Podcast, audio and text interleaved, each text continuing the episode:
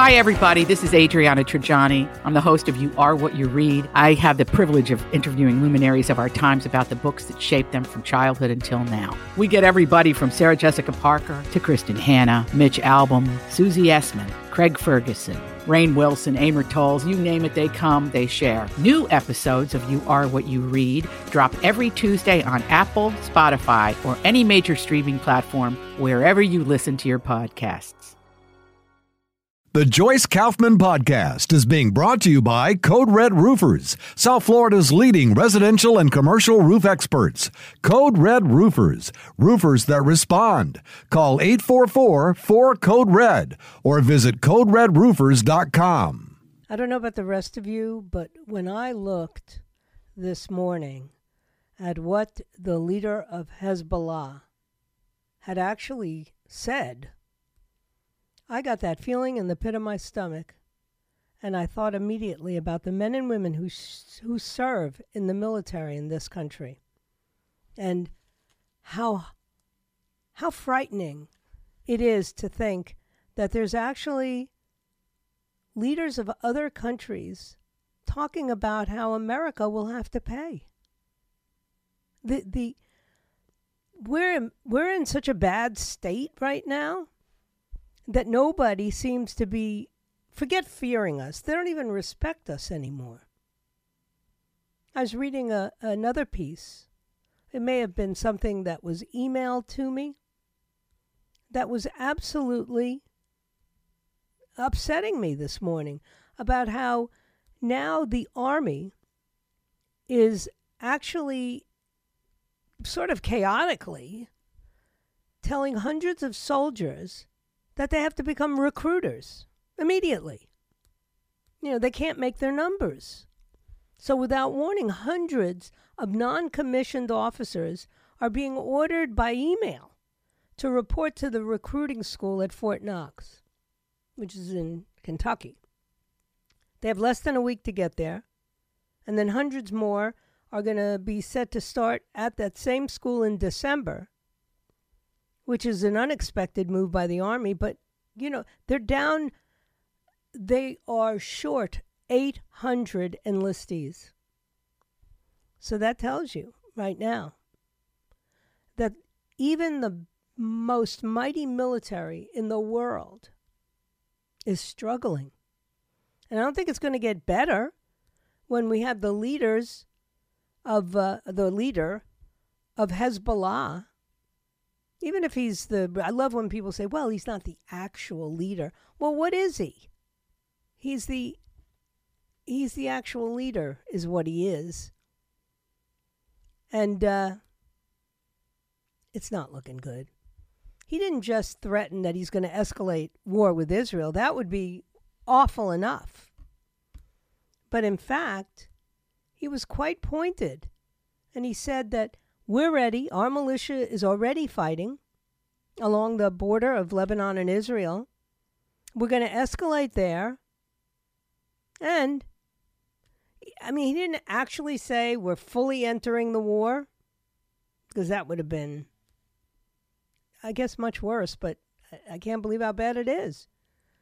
But what he did say, because we've sent 40 warships over there, that we're pre- he said we're prepared for all options and we can resort to them at any time. The fighting would not be limited to the scale seen so far, he added. So forget about just firing rockets across the border every day, which mostly hit military targets in northern Israel. But they have enough arsenal that they could hit Israel anywhere.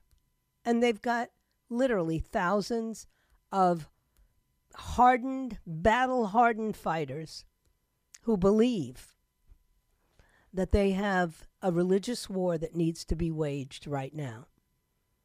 So this is definitely becoming a regional war. He said uh, everybody was worried I was going to announce that we were entering the battle. We already entered the battle on October 8th, he said. Because we pulled the forces, the Israeli forces, that would otherwise have been focused on Hamas in Gaza, we pulled them away. And so, of course, how did they celebrate after his speech in Beirut? Firing guns into the air. Of course. They're all excited and happy. So we saw the most full out, significant escalation on the border of Israel and Lebanon now, the northern border, since the war started. Hezbollah fired uh, mortar shells, anti tank missiles, and for the first time, suicide drones. And if you saw Secretary of State Antony Blinken, the guy looks a mess. He looks a nervous wreck. He he just met with uh, Prime Minister Netanyahu today, and he was saying, "Please, please, please, you gotta you gotta pause." I love this word, pause. What does that mean? Stop war? Stop stop waging war? Did did he get the uh, the green light from Hamas about that, or from Hezbollah? We just heard uh, Nasrallah say, "We're not stopping." And and not only are we going after Israel and the Jews. But we, and this is what the Hezbollah leader said, we're tired of the fake arguments that Hamas cut off children's head, although we have seen no evidence of that. Meanwhile, he said, we know that there are thousands of kids in Gaza who were decapitated. Now, first and foremost, nobody knows anything you know, the Hamas health ministry is giving numbers out, and they're about as reliable as, uh, what can I say, as the subway. Well, we don't have a subway down here. He said the October 7th attacks, he called them the incursion into Israel, while, uh, you know, proved one thing they can win. Israel, he said, is weaker than a spider's web. And one month into the war, he said it has not been able to make any achievement. Now, that's not true, but he's certainly got a point. This should be over. And this large scale operation that has begun in Gaza needs to be fully completed. We'll see what happens. I mean, obviously, Hamas's leaders keep pushing, sometimes publicly, for Hezbollah to get more involved in the war. Nasrallah met last week with the senior Hamas official, Al Aruri, and he met with uh, Zaid Nakahala of the uh, Islamic Jihad group. So even though they haven't uh, drawn the the specific red line, I hate that expression, right? Ever since Barack Obama you know, made uh, made it obvious that like red lines mean nothing. I don't even like hearing people use them anymore. But he said vaguely that he would join the war if they see that Hamas is on the verge of defeat. Instead, for right now, we're just going to keep Israel's uh, the IDF busy on the border with Lebanon. They lost one, seven of their own soldiers, Israel did, and one civilian on that northern border as of today more than 50 Hezbollah fighters, and 10 militants with all these other allied groups, as well as 10 civilians, including a Reuters journalist early on in this, have been killed on the Lebanese side of the border. So Bibi Netanyahu answered him today. He said, Don't test us. We will exact a price you can't even imagine. Now, Israel considers this uh, Lebanese Shiite militant group, Hezbollah, as its most serious immediate threat. Who's backing Hezbollah? I mean, I'm not asking, it's a rhetorical question. Iran. And they've got about 100, or these are the estimates. They've got about 150,000 rockets and missiles right now, right at this moment, aimed at Israel. And that doesn't count the drones and the surface to air and, and surface to sea missiles. You know, the only sort of bright light, it's not a bright light, but the only kind of hopeful sign is that a full on conflict would be very costly for Hezbollah.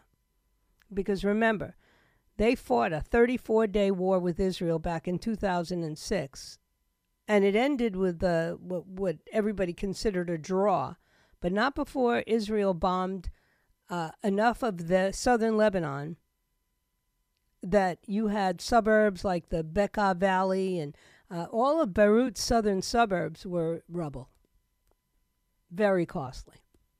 A new all out war that would displace hundreds of thousands of Hezbollah supporters in southern Lebanon and would cause a lot of damage at a time when Lebanon is in the, you know, going through what everybody else is going through. They're in the throes of a historic four year economic meltdown.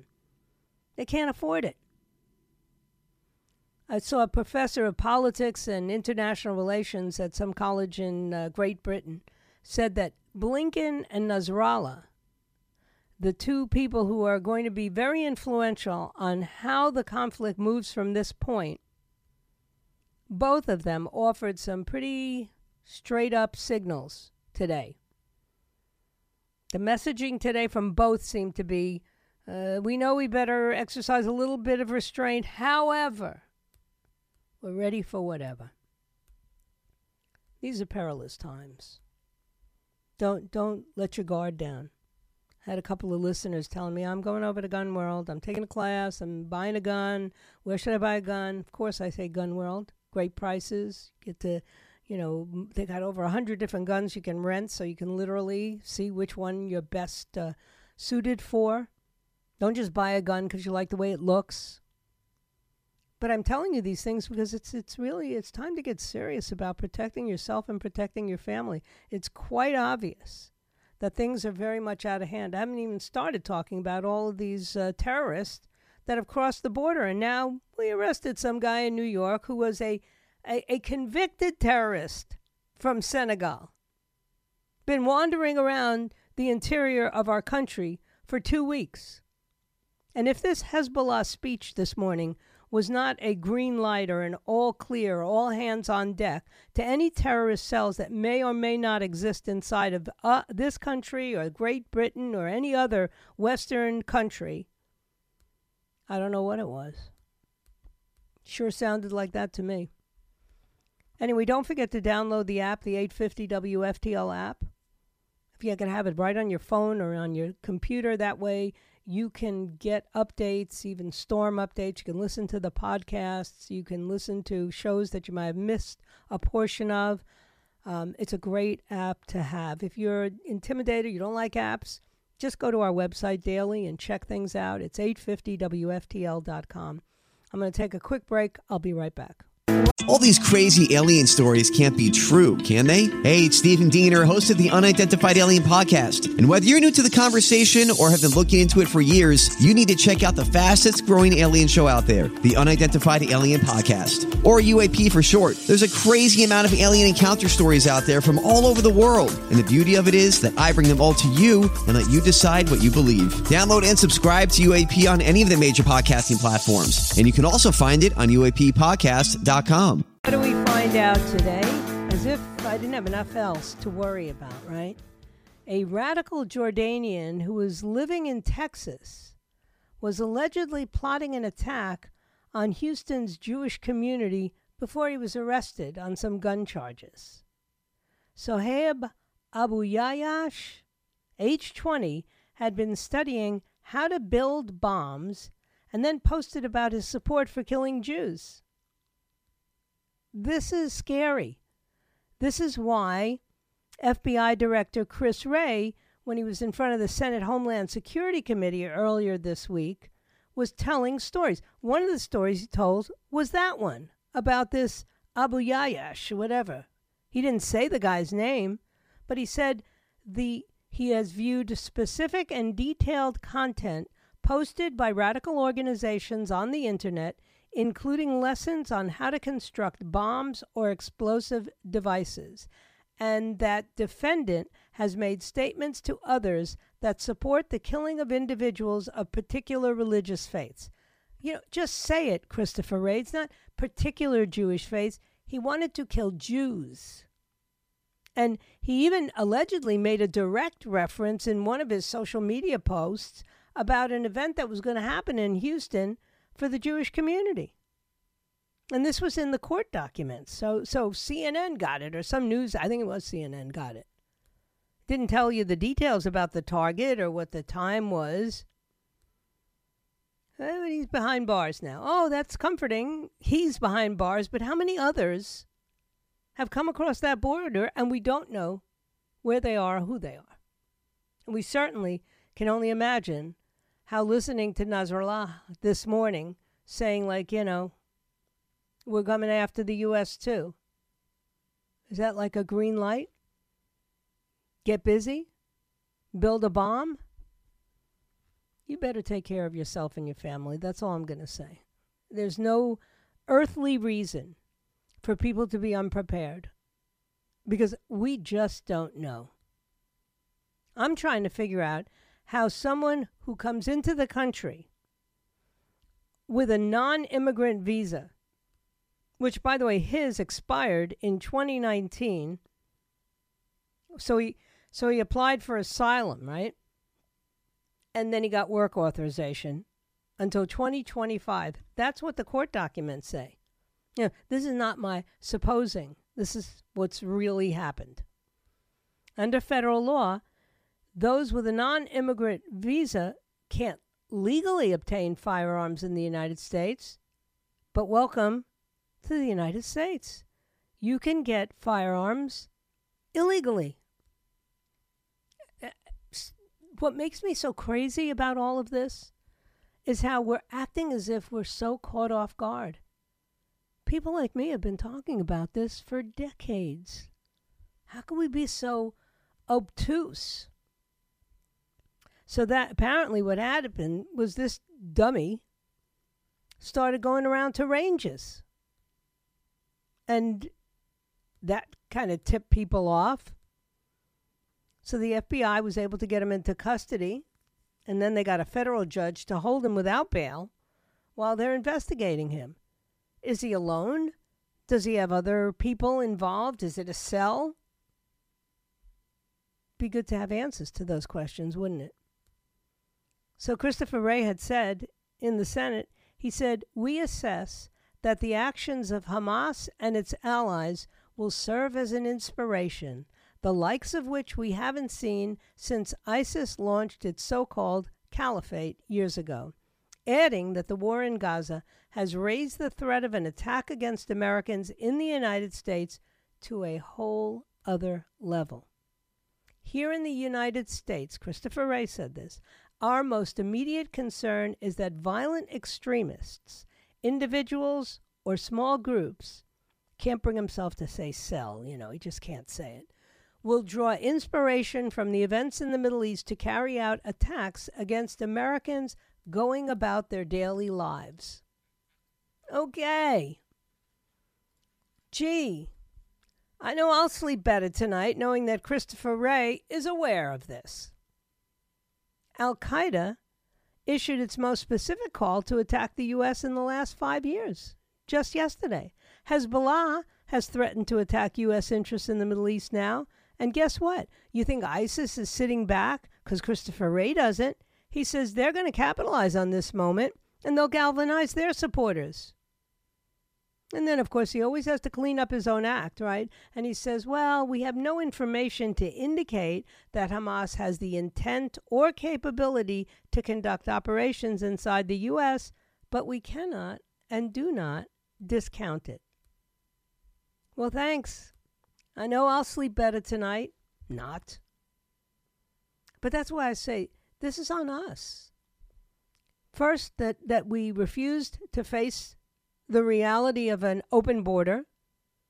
Know, I'm so sick and tired of people saying, "Well, what are you afraid of? Uh, you know, the poor, struggling Mexican family that just wants to be able to feed their children." No, never been afraid of them.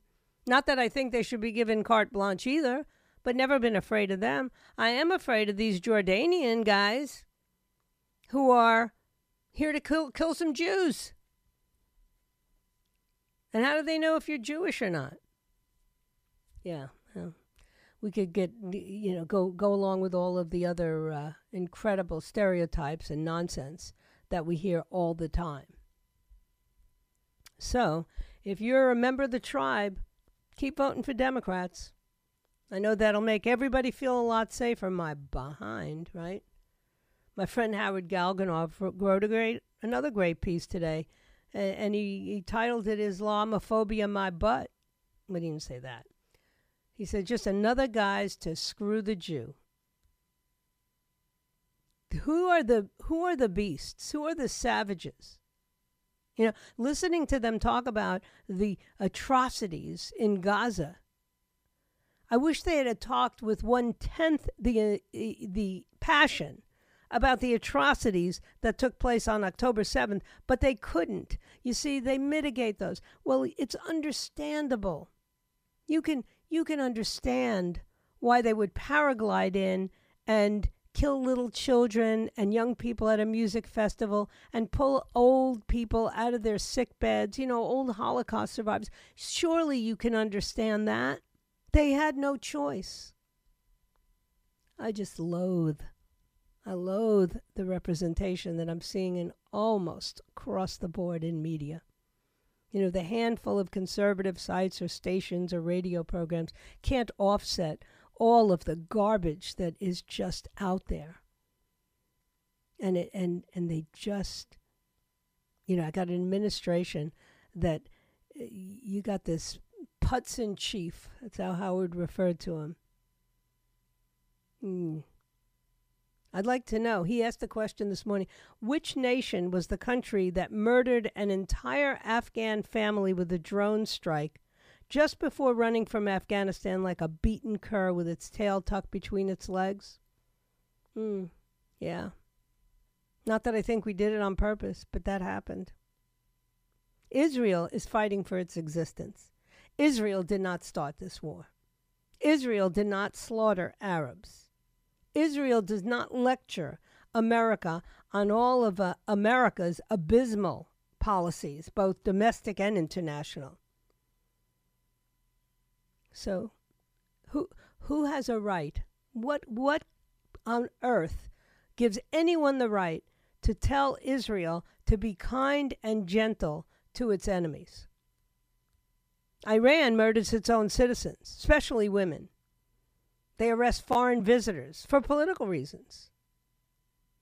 And they're about to head the United Nations Human Rights Commission. As I am fond of saying frequently, you can't make this stuff up. How about China? With the communists waging war on the Chinese Muslims, the Uyghurs, Thanks, Howard, for just reminding me about all this stuff in your article this morning. Who forces people into concentration camps, into labor camps? Who uses uh, body parts. And that's just part of what China does. But there's a lot more. North Viet, North Korea, Venezuela, Cuba, South Africa, even. They can do whatever they want. But Israel fighting to survive, well, that's just too much. Too much. So as they go ahead, spending their blood and treasure, fighting just to exist, just to be able to go on. I'm tired of listening to the media. It's like over and over against Groundhog Day, you know. But even Christopher Wray had to say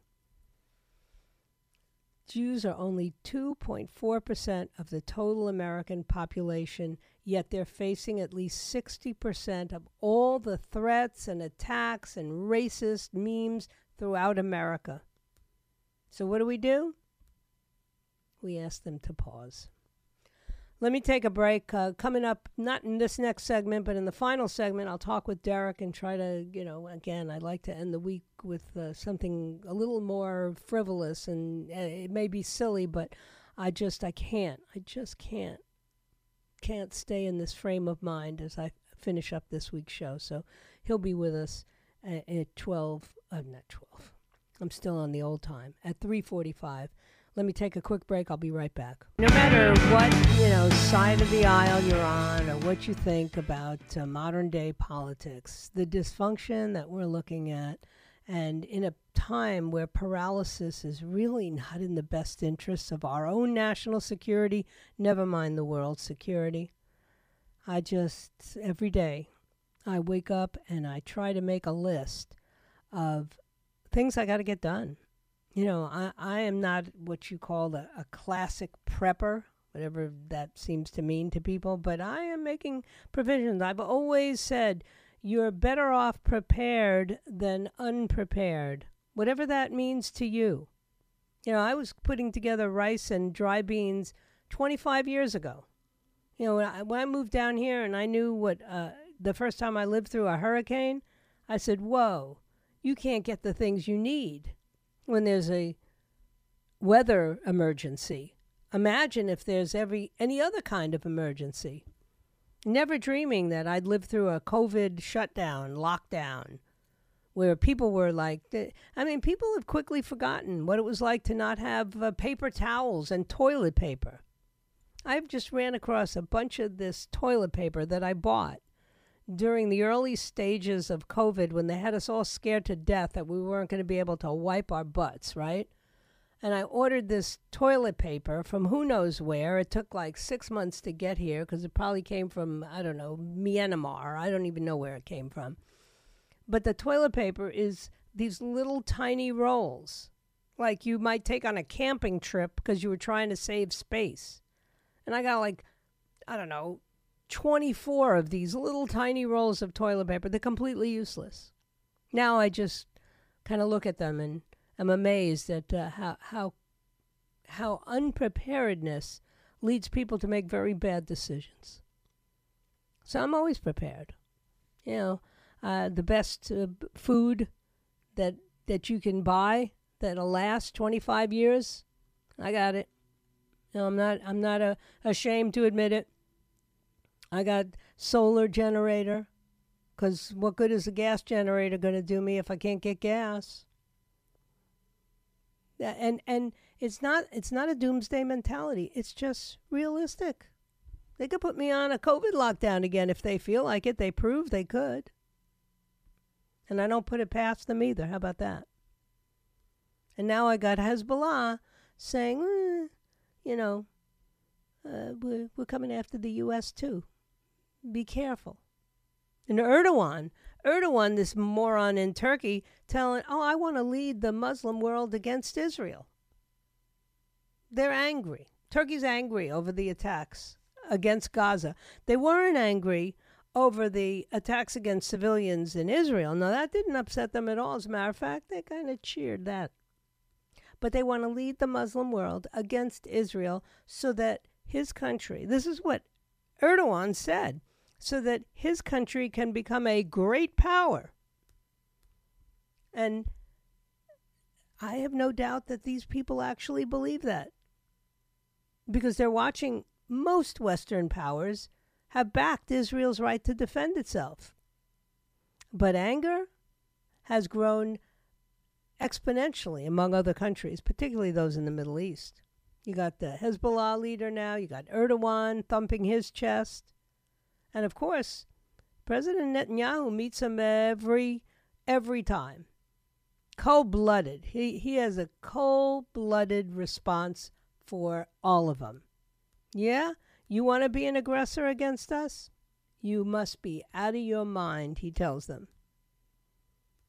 And I agree.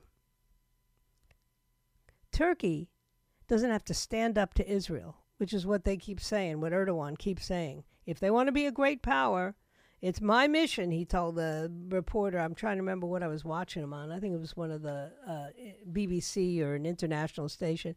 He said, It's my mission to make sure Turkey is an important regional actor and global player. And if it means destroying Israel, well, oh well. One of the ways we're going to do it is we're going to lead the Muslim world against Israel.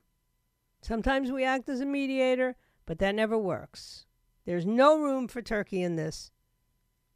Uh, it's unbelievable to me what's going on, but it's weakness. They see weakness. China sees weakness. Russia sees weakness. And of course, the whole Middle East they see weakness. And we have no one to blame but ourselves. So that's uh, that's me finally ranting one last time this week. I'm going to take a break. Don't forget, coming up after me is Erick Erickson, and then Joe Pags, Lars Larson, and then the weekend will be upon us. And boy, I could use it. This is my first week of feeling good again, of not being sick at all and I think I overdid it. So I'm gonna need to like do a little recovering over the weekend. Uh, Derek will be joining me in just a few moments, so stay right where you are. They say that the apple doesn't fall far from the tree. But in the case of Derek Kaufman, the apple rolled all the way to LA. The one thing Derek and his mother share in common, however, is the love for breaking news. TMZ is breaking news faster than the New York Times.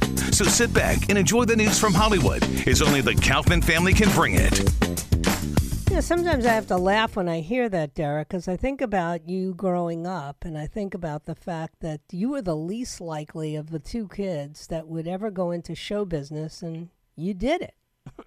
It's crazy. Well, yeah, it wasn't exactly how I drew it up. I'll be honest with you. I thought I was going to be a, a sports agent for baseball players, but you know, life takes a winding road, and next thing you know, you're uh, talking about your butthole on on television. That's what happened.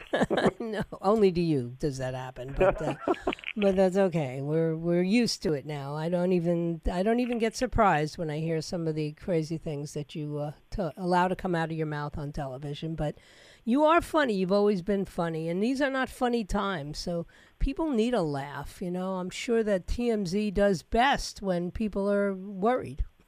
Oh, well, we certainly needed it this week. I mean, this was a, a week full of pretty sad news, obviously, with Matthew Perry's passing, uh, suddenly drowning in his bathtub. I mean, this was a pretty heavy week, and usually around here it's pretty light because it's costume week, and we take Halloween very seriously. I dressed up as Tina Turner with my beautiful legs, mm. which you know so well. Very hairy, but very shapely. Right, very shapely, but. Uh...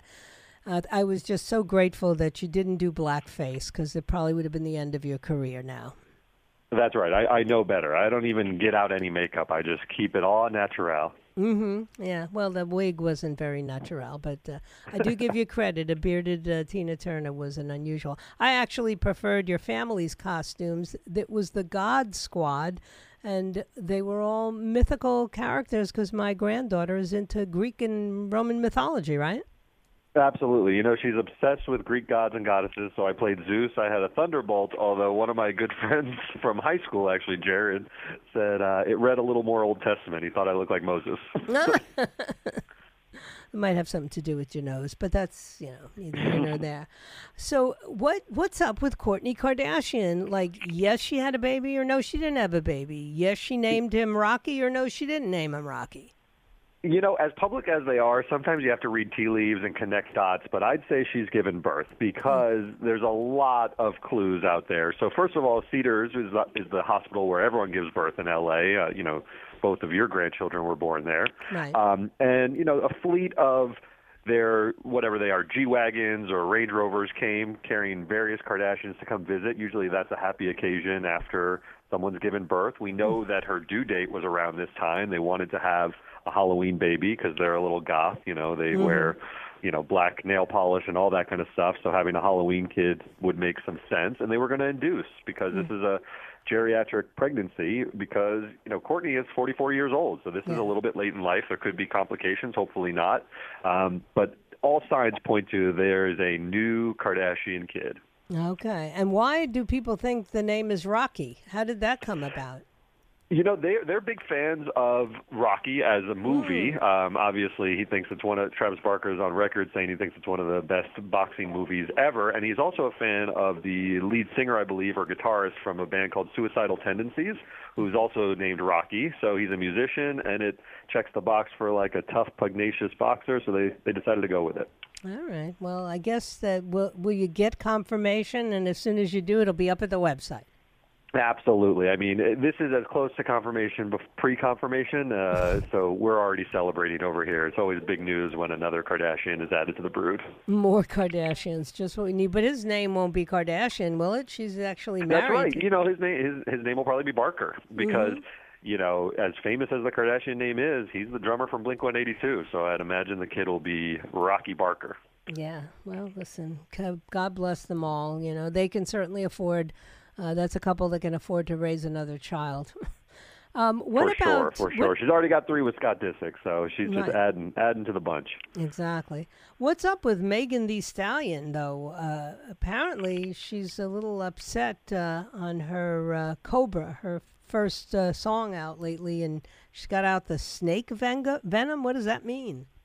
Yeah, you know, she's always uh, involved in some sort of drama, um, and it sounds like this venom is aimed at her ex-boyfriend and her, for, you know, uh, past collaborator, Pardison Fontaine. So she got a track called Cobra. Often there's a lot of snake metaphors in music these days. Taylor Swift has done that.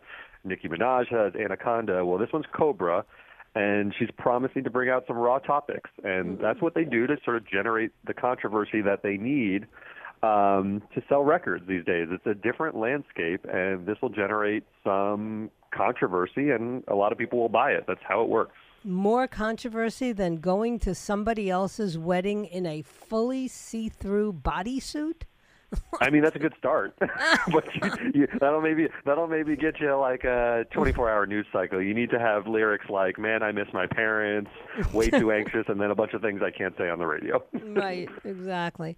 Well, it looks like uh, Taylor Swift and Kelce are, uh, you know, breaking all kinds of other records there, huh? Yeah, look, that relationship seems to have legs. It seems to be maturing into just a regular sort of uh, love story. I mean, not to, no pun intended with, with with Taylor Swift, but he was asked, "Are you in love with her?" And he always plays it a little bit coy. Um, but he said, you know, he won't he won't answer that question. But he's saying, "Look, we I just saw her recently." He likes to keep some of his personal relationship private, mm-hmm. and uh, they're just going to keep rolling along. I think it's uh, quite a couple at this point. Yeah. Now, let me ask you, what do you think of AI in music? Like, I really did not want an AI Beatles song to come out. Yeah, you know, I have I have a strong view on this. I think AI is going to be a great tool to use. I didn't use enough of it because this was an old John Lennon track. It's not really a Beatles song because it was post breakup he made this track and then they've amplified his voice from a tape and added some AI. Mm-hmm. And to be honest, it, it seems like one that should have stayed in the vault. It's not really a good Beatles song, but would I like a pure AI Beatles song? I think so. I'm, really? I'm not as nostalgic about hearing the soul and the voice. I just want to hear good music, and AI has come a long way. And I venture to say, if I played the tracks for you, you might not even be able to tell the difference. And I, I'm okay with it. That's probably true, although I really could live without the AI version of what Whitney Houston would look like at age 60. You know, that, that that's fair. I, I do get a little creeped out by the hologram kind of AI stuff, yeah. but the music itself, I think it the more the merrier. Yeah. And finally, we are getting a very rich couple moving to Miami, leaving uh, your your end of the universe and coming down here in the Bezos, huh? Yeah, one of the richest, you know, Jeff and Lauren, Jeff Bezos and, and Lauren Sanchez, they're moving to Miami. And, you know, you know why Florida is so attractive to rich people. The tax mm-hmm. situation is much better than here on the West Coast. And mm-hmm. if you mm-hmm. want to keep more of those billions in your pocket mm-hmm. uh, and live on the beach, you get a place in Florida and you establish some residency there to avoid the income tax that you get hit with in a place like Seattle or a place like California. Um, and so it looks like that's what he's doing, finally fleeing iconic Seattle, which he's been so associated with since the early 90s when he started Amazon. Mm-hmm. And he's looking to just live the good life on the beach. I mean, he's got a beach bod, so might as well go to a place where you can pop the hood and walk on the beach shirtless. And she's got a beach bod too, in spite of her advanced uh, years. I was shocked to see some pictures of her in bikinis on your uh, on your website. She looks darn good, don't she? Oh, she's beautiful. They're they're a very hot couple, and they really enjoy the good life. I don't know if you've ever seen his mega yacht, oh, and yeah. she's right there on the bow, or it's people say this is her on the bow of the boat. So right. All right. Well, have a great weekend, kid, and we'll talk soon. All right. Take care. All right, and that does it for me. I thank you for your time this time. Until next time. My plan is to be back here on Monday at 3 o'clock if it be His will and He delays His coming. God bless you and God bless the USA. The Joyce Kaufman podcast has been brought to you by Code Red Roofers, South Florida's leading residential and commercial roof experts. Code Red Roofers, roofers that respond. Call 844 4 Code Red or visit CodeRedRoofers.com.